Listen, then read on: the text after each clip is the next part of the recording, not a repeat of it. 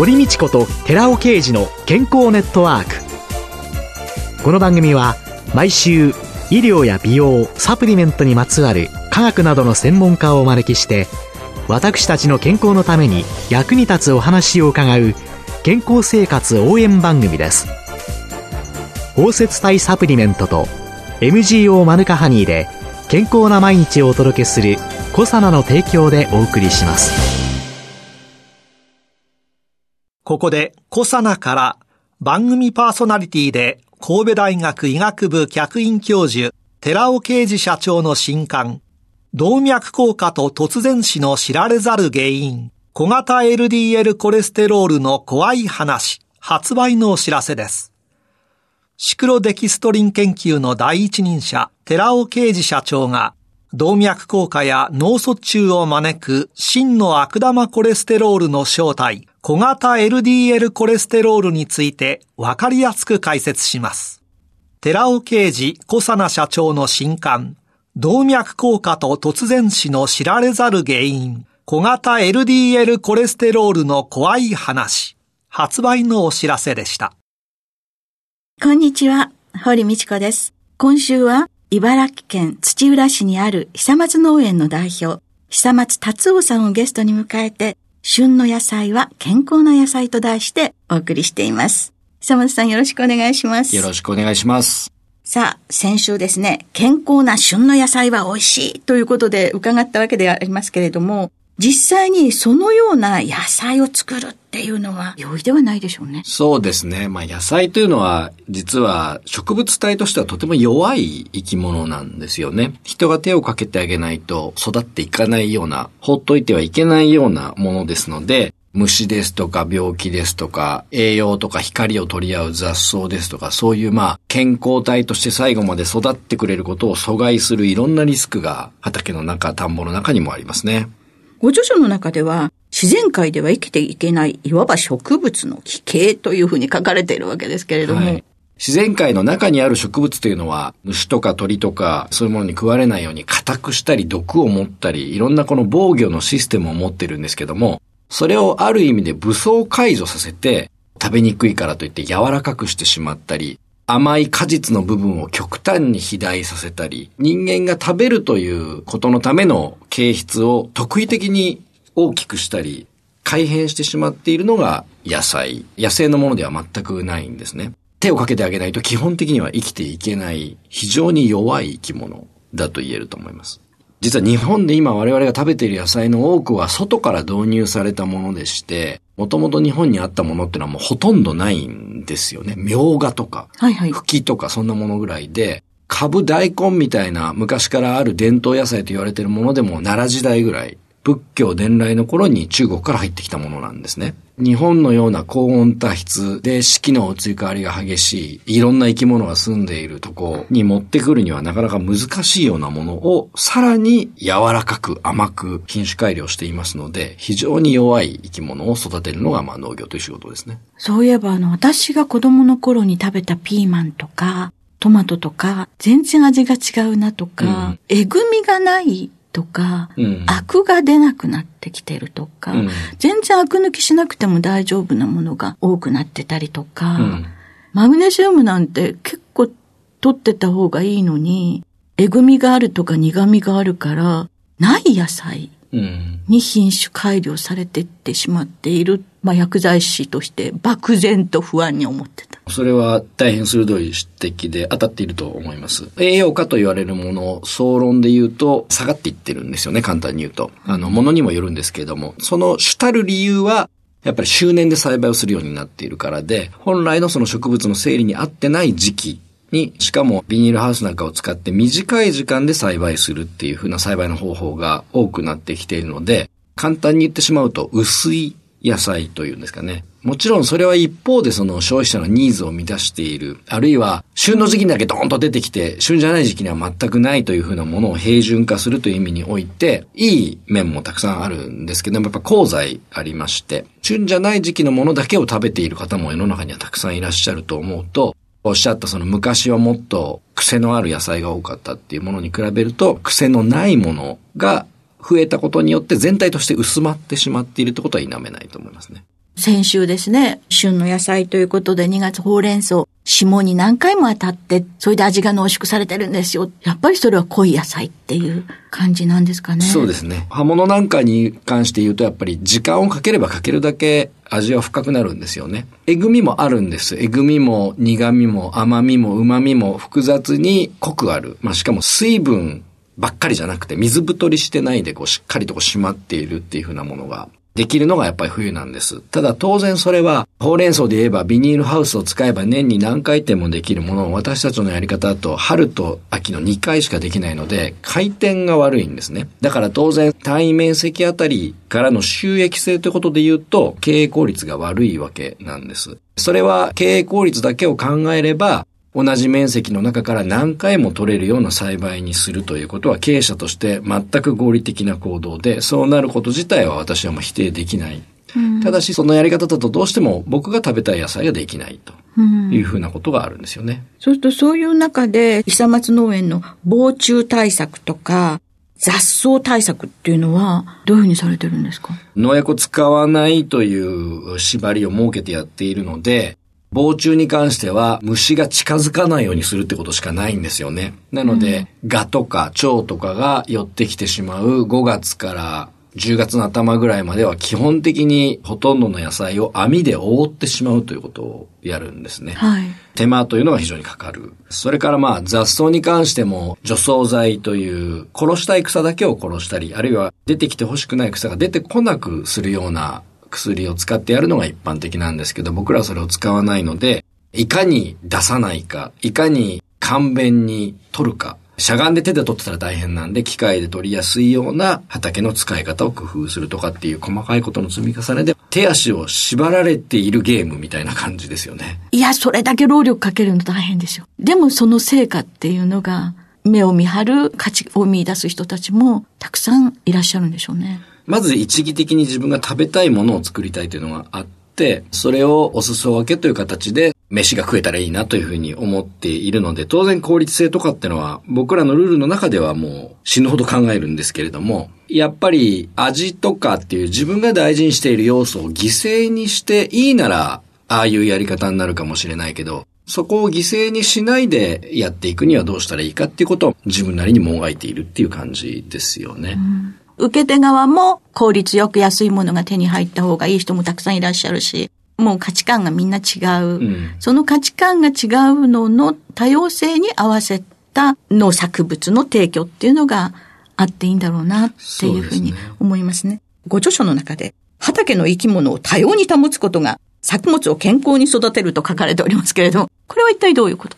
例えば虫を例にとりますと、薬剤を使ってそもそもその栽培している生態系の中から悪さをするものを全排除してしまうっていう方向性も、もしかしたら物理的にはあり得るかもしれないんですけど、私たちのように路地という開放系で、かつ武器をほとんど封じられた状態でやる場合には、その手段はそもそも取れない。そうすると、いかに悪さをする虫ばっかりがはびこらないようにするにはどうしたらいいかという、ある種の消極的な防御論になるわけですよね。はいはい。そうすると、いろんなものがいて、お互い食ったり食われたりし合っているバランスの中で、なんとか逃げ切る。というふうな方法しかないわけなんですよね。なので、害虫と言われる悪さをする虫、それから益虫と言われる悪い虫を食べてくれる虫。で、うん、その他ただの虫、害虫、益虫、ただの虫って言い方が農業の世界にあるんですけど、世の中にいる虫のほとんどはただの虫なんですよね。野菜栽培にとって特にプラスにもマイナスにもならない。で、この虫たちがどれだけの種類がどれだけの数いるかってことが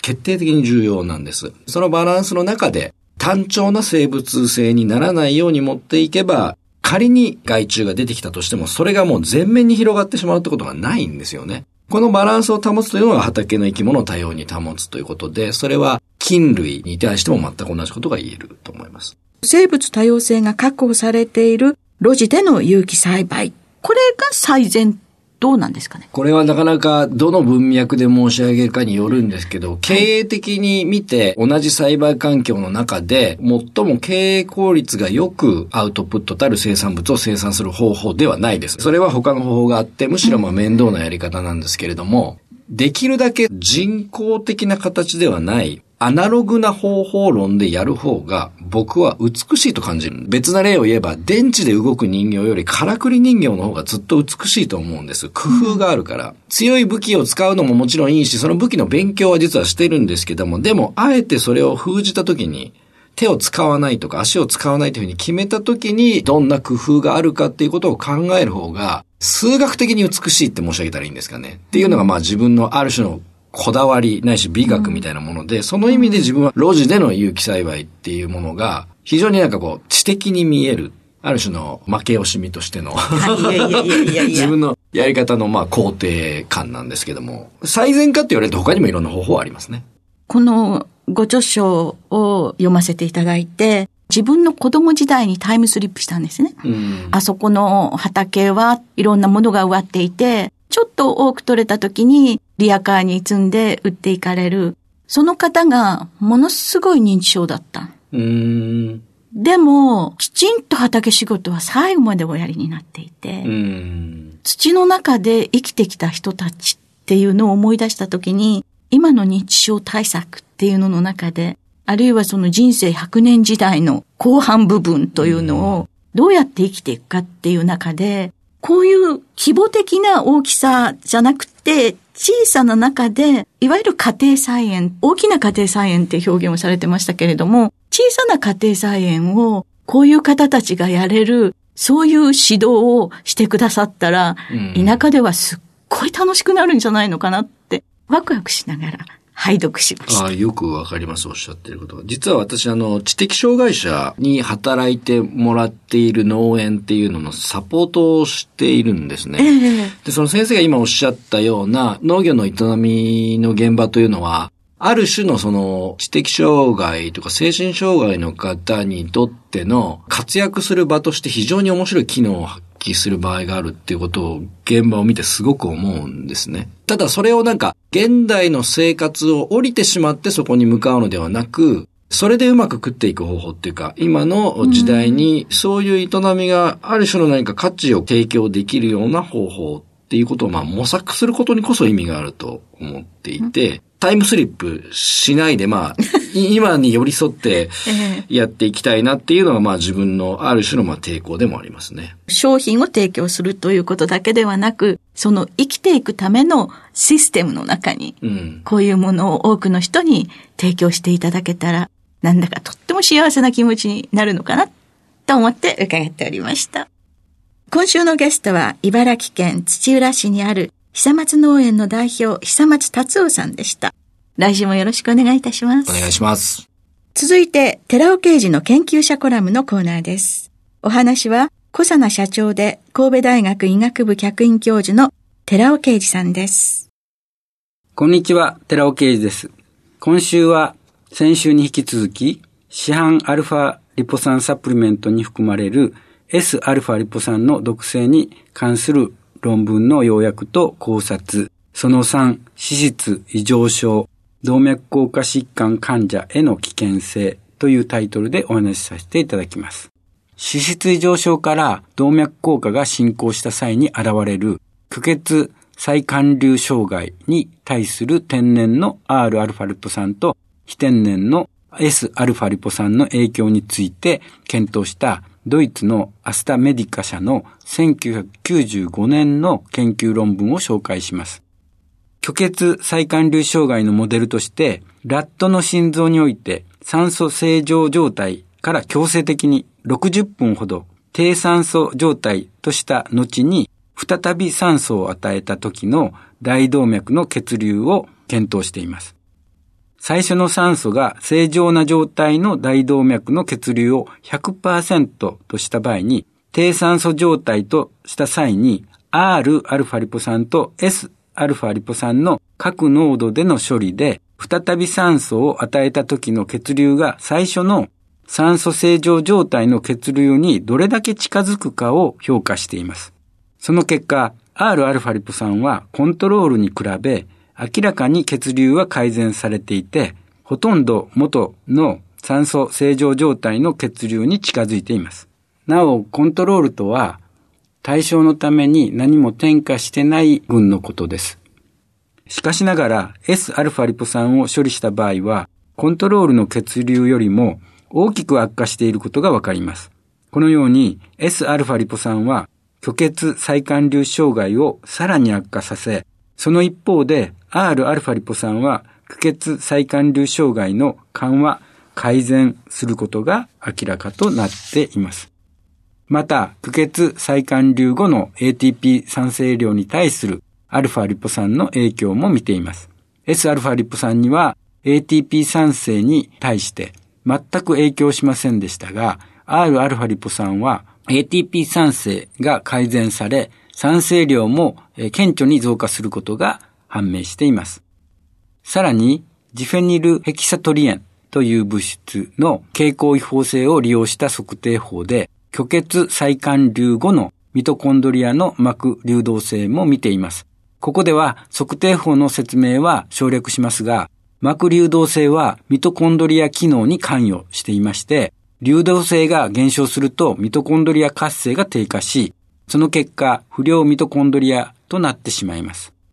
なので、動脈硬化疾患に対して膜流動性は大変重要なのです。この検討の結果、Sα リポ酸処理した場合、コントロールよりも膜流動性は低下し、反対に Rα リポ酸処理した場合には膜の流動性が高まることが分かりました。これらの検討結果をまとめますと、Sα リポ酸は虚血再管流後の血流を悪化させ、ATP 酸性を回復できず、ミトコンドリアの膜流動性を低下させ、ミトコンドリアを劣化させる毒性の高い物質であり、 一方、Rα リポ酸は反対に虚血再管流障害を緩和、改善し、ATP 酸性量を増やし、ミトコンドリアの膜流動性も高める効果を持っている物質であることが示されています。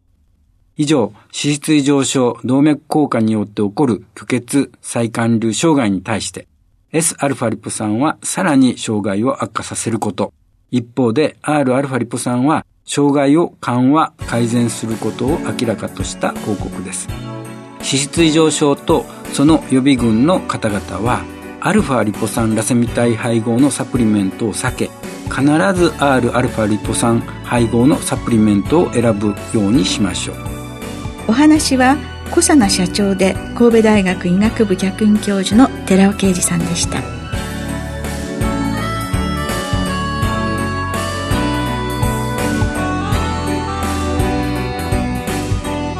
ここでコサナから番組お聞きの皆さんにプレゼントのお知らせです。優れた抗菌作用を持つ有効成分食物メチルグリオキサールを 1kg 中に 400mg 以上含むマヌカハニー MGO400 プラスにニュージーランドで栽培された無農薬の大麦若葉を配合したコサナのマヌカハニー青汁を番組お聞きの10名様にプレゼントします。ご希望の方は番組サイトの応募フォームからご応募ください。コサナのマヌカハニー青汁プレゼントのお知らせでした。